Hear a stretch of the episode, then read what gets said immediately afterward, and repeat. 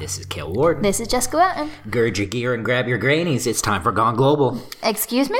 Bless you. Grab your grannies. Gird your gear. It's time for Gone Global. Uh, I understood like four of those words. I'm trying to trying to uh, a hot new thing since you told me I'm not funny last week. I love you. yeah, right. Uh, But you learn anything this week? I actually did. I came across a. Uh, so they make the bold claim that they're trying to collect all of human knowledge in an online archive. It's called archive.org. Uh, there's some good stuff on it. There's not a lot to make this claim, but I found it and it, it's pretty cool. You can find like whole magazines from like the 20s. How did you come across this? I was actually researching my topic and I found Your it. topic for this week. Mm-hmm. Oh, for this. Yeah, and I came across it, so that exists, and uh, check it out if you. They so they have lots of different categories. They have audio, so they have like radio plays and things. They have magazines. They have books. They have they have a lot of stuff on there. But I wouldn't say all of human knowledge. It's American, so of course they make this claim. But it's very interesting. I mean, listen, Americans know everything. Yes, as you as you tell me constantly, and then I take great pleasure in telling you you're wrong. Again, I love you. Yeah, that's marriage. I'll be dipped if that ain't marriage. Yep. How about you? You learn anything this week? I made cookies this week, Oh, they were so good. but I did it without any sugar. Oh, really? I did. I used. Well, I guess it's not wholly true. I did. Uh, it was maybe I don't know less than a quarter cup of sugar, but I used uh, a half a cup of honey. Ooh, they were real good They though. were perfect, They were delicious. cakey, soft. Mm-hmm. Ooh. Beautiful. Thank you. No, thank me. Yeah, they were really good. I made pancakes. I made up for it this morning by making pancakes and not making them very well. Well, no, they were very good. Listen, They you don't have to were. lie to me. They were. The pancakes were fine. You you said you didn't do your eggs properly. Yeah, my eggs were terrible. Oh, they were bad. That's a shame. Pancakes were beautiful though. What do you do? I think you go first this week. Ooh, it's me first this week. How exciting. So the theme this week is comics. our favorite topic. Uh, so I am gonna talk about The Eagle, which was a British comics magazine from 1950 to 1969. So the now it's funny because doing my research for this, I found a lot of similarities with my own research topic. So I'm looking at comic magazines from the the 1960s from France, Belgium, um, and kind of around and how they transferred comic strips between each other. So this was actually very relevant, even though I didn't intend it to be. Can I tell you what I think of just based on our various travels and, and my experience with European comics um, in our time? And I have a, a a small knowledge of the Eagle, but it's it's not it's not huge. Yeah. So when we were in one of the shops, what was the one the one that you were talking about last week, where the guy pulled out the box? Apum Bapum or something like that. It had a funny name. Wild. um, I noticed that in their boxes of of bande dessinée, they have um, a genre of like aviation and aviator. yeah, that's a that's a big thing. yeah, uh, fighter pilots and uh, like World War II pilots. Yes. or I guess just war war, war pilots. Mm-hmm. Um. Anyway, that's what I'm associating. That's what I'm thinking of right now. How right am I? About the eagle. Yeah. Well, yes and no. There so the main character that you'll probably know is Dan Dare, and he's a space pilot. Yeah, Sure, sure, sure. So he works for uh I think it's called Space Force or something. No, that's the Trump thing. Wait. something like Space Fleet or something. It's a, it's basically Starfleet. Okay. and okay. they they kind of patrol um, the galaxy. Um, but the Eagle was conceived as a kind of answer to American comics. So the creator was a reverend. His name was Marcus Morris, and he was kind of he was from Southport, which is by Liverpool, um, and he was kind of thinking that Christianity wasn't really getting its message across properly to the youth. Jeez, I wonder why. Well, I mean, this is you know 1950s and uh, people who've just been through two world wars. Yeah. Um, so he he wanted to to kind of have something that was a bit more moral than the U.S. imports that were coming in through American soldiers being based Right. in the UK. Right. So he was super impressed by the quality of them, but he found that their content was super violent and, you know, portrayed foreigners really badly and things like that. So he wanted to make something new that had a moral message, but I quote from Wikipedia here that it wasn't supposed to be overtly religious, but it was to have a distinct moral tone. Um, they also aimed to show at least one child of a different ethnic background within a group of children. And they also wanted to stop um, kind of demonizing foreigners. Oh, interesting. So, you know, like a lot of like the Captain America comics will show Germans and Japanese as, Yeah. You know, Yeah. various horrible caricatures. So they really wanted to stop this. There's a lot of debate on how successful this actually was because the the enemies or what are they called the the alien enemies kind of look a little bit asian some people say Okay. so Okay. so but anyway the idea was that it should be quite moral and it should be it should be a better education to young children hmm. And it was primarily aimed at boys um, there did become a sister a sister magazine um, that was just called girl that but eventually they were all sort of merged into each other Wait, the sister magazine to the e- to the Eagle Yes. was called Girl. yes Huh. yes they weren't very imaginative It's not like a a feminine bird. They could have. Well, I don't know. What would you call a feminine bird? I don't know. That's what I was trying to like. You have the eagle, right? You wouldn't want to go like. Sparrow? Yeah, you wouldn't want to go like the flamingo. That's pretty, that's pretty funny. though. But I mean, too far. people probably wouldn't know what a flamingo was in 19. I mean, I could be wildly wrong there, but they might not have known what it was. Yeah, I don't know about that. Imagine selling something t- called a flamingo as well. Pretty funny, but The sparrow would be good though. the sparrow. I like the sparrow. Or robin. Robin. Oh, actually, actually, there was something called Robin that was a girls' magazine. That was a bit later than Girl. Interesting. I believe. Um, but anyway, it, it started off and it was super successful, selling 500,000 copies for its first copy Of the eagle. of The Eagle. Wow. Yeah, um, it, it enjoyed success for quite a while.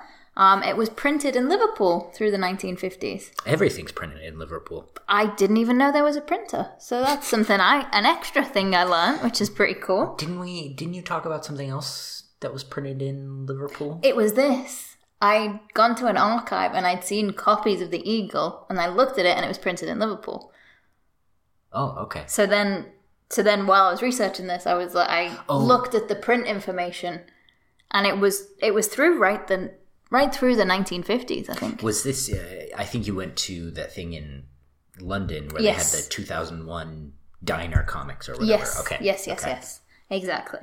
Um, but they had quite a bit of financial trouble through their time, and by 1961, uh, the the magazine was bought by a different publisher. They revamped all the style and changed it, and mm. readership completely dropped. Mm. So in 1961, they were down to about 150,000 copies mm-hmm. per week for the. It was a weekly magazine. I forgot to say that. Um, and they had to resort to put in black and white reprints of US comics to just try and keep that number, but it just kept going down. But it was a huge inspiration for the whole British comics industry. Um, and a lot of magazines kind of took that model and It, it set up an own, their own British style. Um, and like I say, there were several magazines that came from it and then merged. So by 1969, um, Eagle was itself finally merged into its rival, which was called Lion. Yes. I vaguely recall this Yes. from our studies. Yes. Um, but this is this is a very vague overview because what interested me was the adaptations and the translations, which is obviously what I work on in my current studies.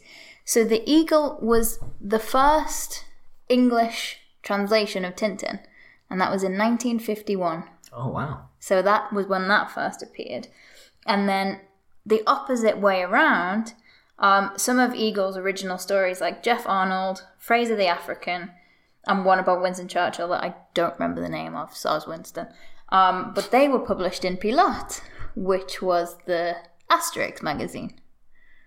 So they kind of, and Oh, that yeah, was yeah, that was 1961. So they had a, a kind of cross transfer. And I haven't even looked at UK comics yet for my PhD, but now I kind of think I want to because that's really interesting. Yeah. Well, and part of your topic is is how the the Europe European comics sort of fended off the the American Exactly. comics. Exactly. And so so like that trade of properties was yes. certainly uh And I mean, even you look at the origins of the eagle and the orange of um, Tintin. Like it was from it was from a Christian perspective of trying to have stories with more moral implications in them, to try and fend off the so-called immoral American imports. Hmm. So the the origins are very very similar. I didn't know that about Tintin. Yeah, super Catholic. Huh. So one of one of the things, I probably did know it was super Catholic, but I guess I didn't yeah, make that connection. I mean, like, yeah, it's because Le, Le Petit Vingtième, which he first appeared in in 1929, was a Catholic magazine. Oh, okay, okay. Yes. We might have to do a Tintin episode. Yeah, well, we that. probably will at some point. I think probably be my next comics one, I think. Okay. Um, but kind of lost my thread now. Uh, yeah, so so kind of translations across the countries and everything. There was also a Dan Dare radio play on Radio Luxembourg, 1951 to 56. oh. And apparently it was like seven times a week or something. There were new episodes seven times a week? I think so. Yeah. That's crazy. For five years. We do this once a week. Yeah, no. Exhausted. Yeah. I do. I might be remembering that wrong, but on Radio Luxembourg, which incidentally was one of the support first supporters of Pilote and funded them to get started. Mm. Very cool. It's all connected. It's all connected. Um, but so Dan Dare was the the primary character. I'm sure you know of him. Yes. Um, there have been multiple adaptations, TV, like I said, radio. He's also one of these characters, like the Beano characters, that sort of pops up in popular culture references. Like David Bowie and Elton John had songs about Dan Dare. Really? Yeah. And I think the Elton John one is literally called Dan Dare something. I'm a little surprised it's not Rocket Man. Yeah. But I think it was on the Rocket Man album, which would make sense. Yeah. Yeah.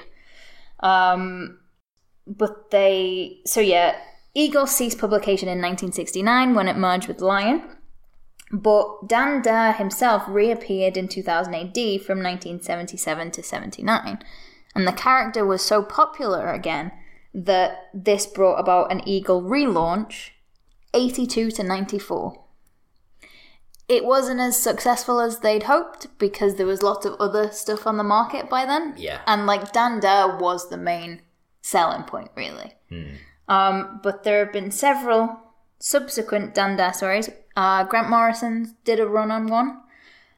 And it was I super. Uh, of course, it was super dark, and it's Dan in you know the the space fleet has been um, privatized and blah blah blah. Very eighties Morrison stuff. Sure. Um, Yeah, there there have been quite a few recently, but he's people remember the Eagle for Dan Dare primarily. But it was it was kind of the start of how comics magazines and how they get distributed and things like that. But I do have an example that's sort of apart from the Eagle that I wanted to show you. So, do you remember last time we talked about comics? I told you the story about the gasworks. Yes. and the bomb that hit it. So this is from another boys' comics magazine about the same time. So this is from the Hornet, which was 1963 to 76. Now, does the Hornet have a girls' magazine counter- counterpart called the Wasp? I wish. that would be great. Um, no, uh, not that I know of anyway. It probably did have a girl's counterpart. Um, and this was published by DC Thomson, which was based in Dundee. Uh, so. God kind bless. of links to our, our studies and life trajectory. And I found the story of this gasworks bombing that was Oh. published in the Hornet. So I'll give you a minute to read it. And this was published the what date does that say? Uh, June 28th, 1969. Six, sec- six steps to safety. On 28th November 1940, during the Second World War, German bombers raided Liverpool docks. One of the bombers scored a direct hit with a parachute mine on Garston Gasworks. It's quite long. Yeah, it is. But I really enjoyed that. That was really nice. A lot of words to it. I may need to get out quick. I tell you, it all comes back to Liverpool. It does. all comes It back does. to Liverpool. That's the one thing I've learned, probably, both doing this podcast and in our marriage, Yeah, is that it all comes back to Liverpool. it always does. But don't forget, I do have a bias that if I see something, I'm like, oh my god, and Liverpool was involved in it too. Listen, So I just wanted to show you that because that was super cool. And I'd also, I imagine he'll probably never listen to this, but I'd also like to thank um, a, a good friend from my church, John Davis, uh, in Liverpool, who provided me with this comic quite a few years ago. he might. He Yeah. might. So thank you, John, for that. I really appreciate it. We have several listeners in Liverpool. we do. Thanks, Mum. Okay, so that is the eagle. What are you going to talk about? so I would like to talk about Usagi Yojimbo. Yeah. one of my gotta be one of my favorite like independent adult comics Yes. and i don't mean like adult in like triple x porno variety but like adult in like Can't mature say that on this podcast. Our mums listen. i can't say porno No. they know what i mean um so usagi yojimbo is uh, written and illustrated by stan sakai and is currently published by dark horse um, and it's been it's had several different publishers um, through the years but it's um, currently sort of bound and, and collected by dark horse there are i think eight omnibi omnibi omnibuses big big collections They're beautiful. I'd love to get some someday. I would love them. So Usagi Yojimbo uh, literally translate translates to rabbit bodyguard. Usagi being rabbit and Yojimbo being bodyguard. Um, it's a story set in the Edo period of Japanese history, and it features anthropomorphic animals replacing humans. The main character is a rabbit ronin, Miyamoto Usagi, whom Sakai based partially on the famous swordsman Miyamoto Musashi. Usagi wanders the land on a warrior's pilgrimage, occasionally selling his services as a bodyguard. Um, and that's the thing. I, I, I have a just a quick question. Uh-huh. Sorry. Um, so was it Japanese in origin or was it American in origin? So? Stan Sakai himself is Japanese, and I Okay. believe he was born in Japan, Okay. but he lives in America, Ah, okay. and it was published originally here. Okay, okay. So that's that's why I'm getting away with it. I mean, baby, do what you like. right, I'm podcast. interested to hear it. Um, there was a cool uh, a cool story about how it was made. Oh, okay. Here, here, here it is. Um, Sakai originally planned for Usagi and the other characters to be human in stories explicitly modeled after the life of Miyamoto Musashi. However, once, as Sakai was idly doodling, he drew rabbit ears tied in a top knot on his proposed hero and was pleased by the distinctive image. Oh, that's cool. And that's how it was made. Everybody likes bunnies. Yeah. You know what? Yeah. Bugs. Easter. No, not everybody likes bugs. People freak out. Bugs Bunny? Oh, Bugs Bunny. I thought you meant, you know, insects. bugs. I was naming. Sorry. I was naming famous rabbits. Sorry. Continue, please. Worst. so, Usagi first appeared in the anthology Albedo Anthropomorphics in 1984, and later in Fantagraphic, Fantagraphics books, the anthropomorphic anthology Critters, before getting his own series in 1987. Wow, that late. Yes. Um, the first publisher was Fantagraphics. It had it, it was basically volume one. And it had 38 regular issues and three color specials. So traditionally, um, the books are black and white, and I mostly don't like black and white comics. I'm very uh, bad about reading old comics, specifically because I, I often have trouble What about manga? That okay? um, I've read a lot less as I've gotten Yeah. older, but Okay. yes, Okay. I prefer. I, I think ultimately I would prefer it have color. Mm-hmm. I think. I think mostly, other than Usagi Yojimbo, I will typically go for something with color. Mm-hmm. But I'm trying to break myself of that. Like it's a dumb habit. Because you're missing out. Yeah, yeah. So a lot of Usagi's uh, references come from a lot of like Japanese film and, and Japanese manga and such. Um, for example, Usagi's former lord, Mifune, is a lion. I think he's a lion. Um, is a nod to Toshiro Mifune, who's an actor that starred in several classic samurai films. Gen, it could be Gen, Gen or Gen, is a rhino bounty hunter, is inspired by the same actor, but by his characters. Okay. So Cool. Gen is uh, kind of this. He's he's a character that's very similar to Usagi in that he's a wandering ronin, but unlike Usagi, he's very uh, very money focused. Okay. So often their adventures are kind of thwarting each other for the the restaurant bill and who's gonna pay it. There is a story arc called Lo- Lone Goat and Kid, which features an assassin who wanders with his son in a in a cart, and it's based on the directly based on the film and manga series Lone Wolf and Cub. Yeah, I love that.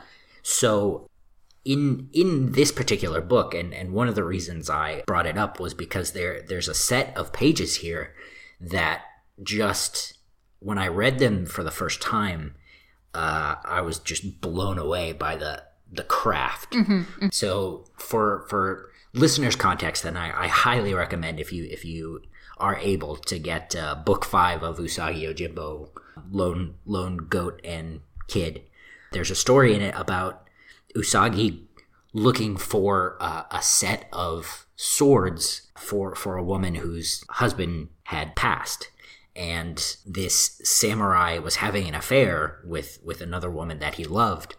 And it was clear to Usagi that these swords needed to be with the woman he loved for whatever reason. Turns out she's conspiring with her brother and when Usagi confronts them he he basically asserts his authority as you know a, a body a bodyguard uh, you know private detective sort of um uh person. And he, he says you know I could just take them if I wanted to right? And they they surrender. There it's all good. And then Usagi comes back to their house at some point for a reason I, I don't quite remember, but he finds he finds the the woman, the samurai's mistress, dead, mm-hmm. and uh, he's kind of investigating the scene, and he hears someone coming, and it's her brother, mm-hmm. and he's uh, he's out drunk, and he comes back, and he takes a second, and he's like uh, he's like, well, guess I gotta clean this up clearly he killed her. And so Usagi hears all this and he's hiding in the shadows and, and the brother doesn't see her. And uh, take a look through this monologue here. Um, he, you know, he, he's got his monologue. And then at the end of the page, after you've read, you know, his paragraphs of text, you can see Usagi kind of step back into the into the light from the shadows, and Usagi uh, reveals himself to the killer, and Yeah, that's pretty Woof. good. just the the shadows on Usagi and the way just the way it all plays out is, is Yeah. tremendous. It's really nice, craftsmanship. Um, and through this whole book, this particular book, there's a, a running narrative about a kite festival, which is um, I, I I'm not sure if it still is or was, um, uh, but uh, this kite festival was a big deal in in Japan, and uh, Sakai put a lot of work and a lot of research to get several very small details just right. Um, he like he shows a, uh, a a kite craftsman building a kite and taking the time and like he kind of tells how it does like a step by step guide of how to build like a really good Yeah, kite. that's So good. And just the the drama in this um in this series is tremendous. Yeah, I I really like the little I've read of Usagi. I think Yeah. it's great. Yeah. Um, there is uh, so like I said with the film references, it's uh, there's a big big storyline called the Dragon Bellow Conspiracy, which is um, reminiscent of the Akira Kurosawa film The Seven Samurai and the Hidden Fortress, and it's so good. I just what are you doing listening to this? Go pick up Usagi Yojimbo. Hmm. now I'm not a thousand percent sure mm-hmm. but my first experience with Usagi may have been the Teenage Mutant Ninja Turtles. That sounds like you. Yeah. I don't know how this happened. I'm sure there's documents of it somewhere on the internet. I couldn't find them. I don't know how this uh, meeting happened, but Usagi Yojimbo and the Ninja Turtles cross over frequently. It may just be because they're both successful anthropomorphic animals, Yeah, yeah, and they were just like, "Oh, you two should meet up." yeah. Probably. Um, Um, who originally published the titles? oh, jeez. Um, Sorry, if you don't know, it doesn't matter. no, I'm gonna look it up because Marco's gonna call us out. Hey, Marco. You gotta keep us on our toes. I think it was Mirage, Mirage uh, Studios. Okay. Okay. Well, that does make sense because at some point down the line, Usagi was also produced by. Yeah, that's kind of what I wondered because that would make sense Yeah. then. Okay. Well, I Yeah, just didn't, interesting. I Cool. just didn't look hard enough then. so they they have a long history of of sort of going back and forth. Usagi appeared in episodes 32 and 34 of the third season in the 1987 Ninja Turtles cartoon. Okay. He was in episodes 23 and 26 through sorry, 23 through 26 in the second season of the 2003 Turtles cartoon. Mm-hmm. And in this he showed up with Gen uh, for an interdimensional tournament against, Oh. the, tur- against the Turtles. Oh. Probably one of those uh, fighting tournaments that you see uh, in like Dragon Ball Z or whatever. Mm-hmm. Um, in season three, uh, Usagi and Gen also show up for a Christmas party, Oh, which I that's think nice. is nice. Yeah. um, and then they also attend April O'Neil and Casey Jones' wedding in season seven. Oh, th- this is still original No, this is 87 the cartoon. this is the 2000. Oh, sorry. Yeah, yeah, yeah. Uh, three. Okay. 2003. Now, in 2016, an appearance of Usagi was announced uh, for the new season of the Teenage Mutant Ninja Turtles. This is the uh, the CGI series, not the recent one or the, the the most recent series of the Ninja Turtles, but the one before.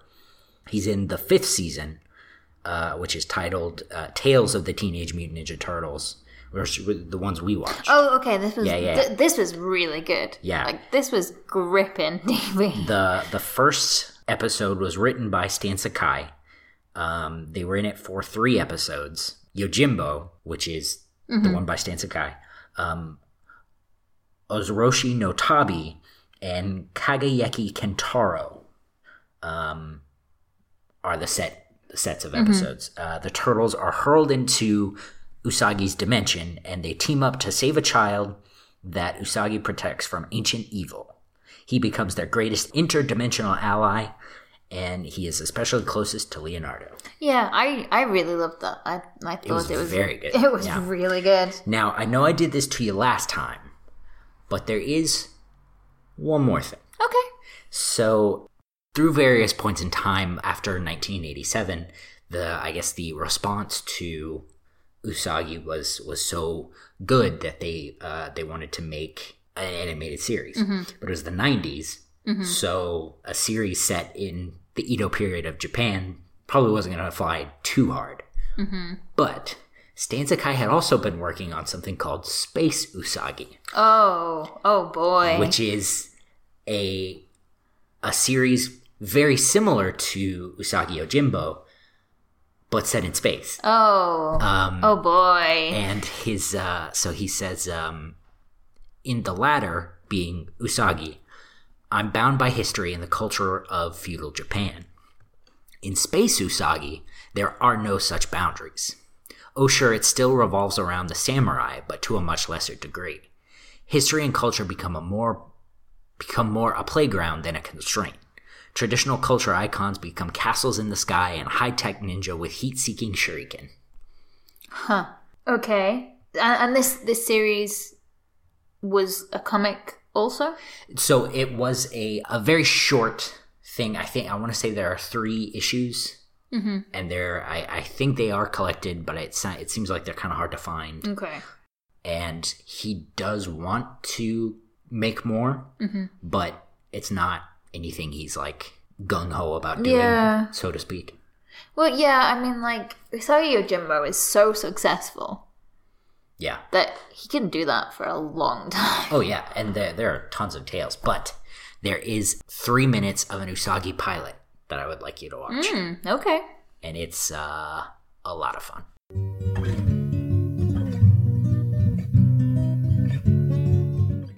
Shame it never got made. Yeah, it looks like a lot of fun.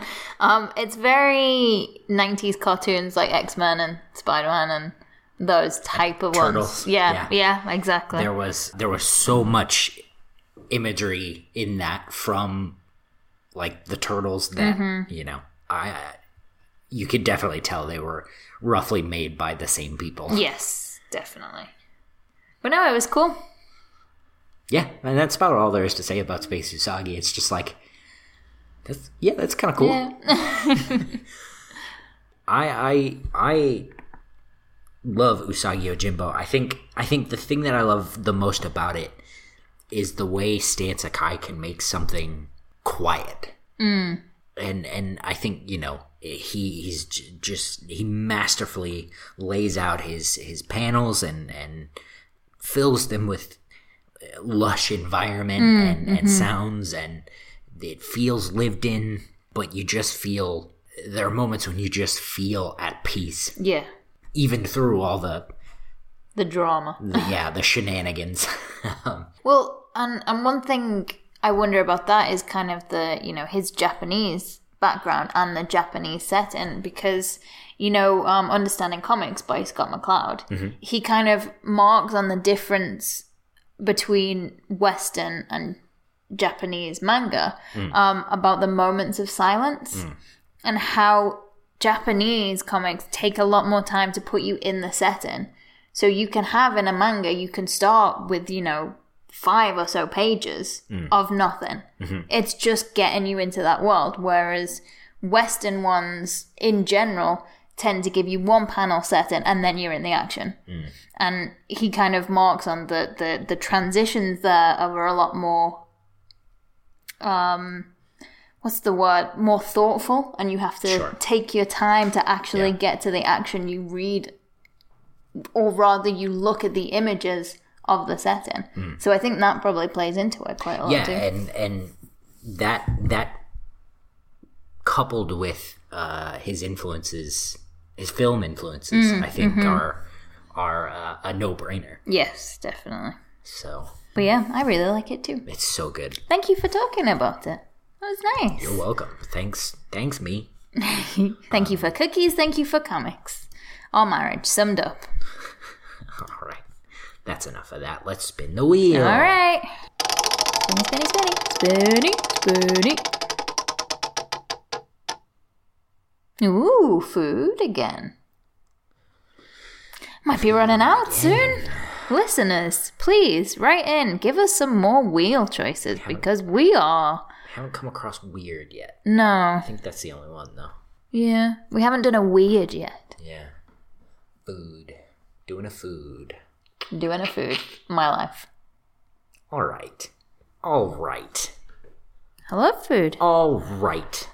Stop this perverse talk and tell the people where you can find us. You can find me on Twitter and Instagram at Jian91, J I A N 91. You can find Gone Global Pod on Twitter with that name, Gone Global Pod. you can find us on. Okay, help. We're on SoundCloud, Spotify, Apple iTunes, all of those places you can rate and review, and please do. Um, that helps the show move up in the I don't know standings and gets more eyes on on on the show. Um, you can find me at Toto Into. That's T O T O I N T O W.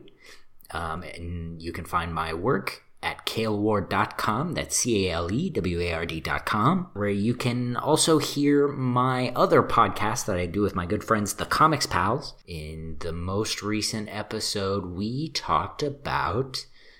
Oh, oh, oh, Doomsday Clock and Heroes in Crisis, and why one of those is bad. Mm. Tune in to find out more. And if you're a fan of comics, you probably already know. Anyway, uh, right into the show uh, on Twitter, please, at Gone Global Pod, like we already said. But you can also write in uh, to tell us about your favorite comics, as well as give us uh, wheel suggestions or anything else you would like us to tell people about um, at goneglobalpod at gmail.com. That's all for now. All right, should we go eat pizza? Okay, Pizza! there's just one thing I want you to remember, though. Oh no. The I lady- dread this moment. The lady loves dairy tray. no, no, dairy tray! Yeah, that's what it's It's called. not. It's the lady loves dairy milk. No, it's not. It is. It isn't. Lady loves milk tray. Dang it. Uh, almost. Both Been of us couldn't, couldn't Been practicing that all week. All right, let's go. Bye.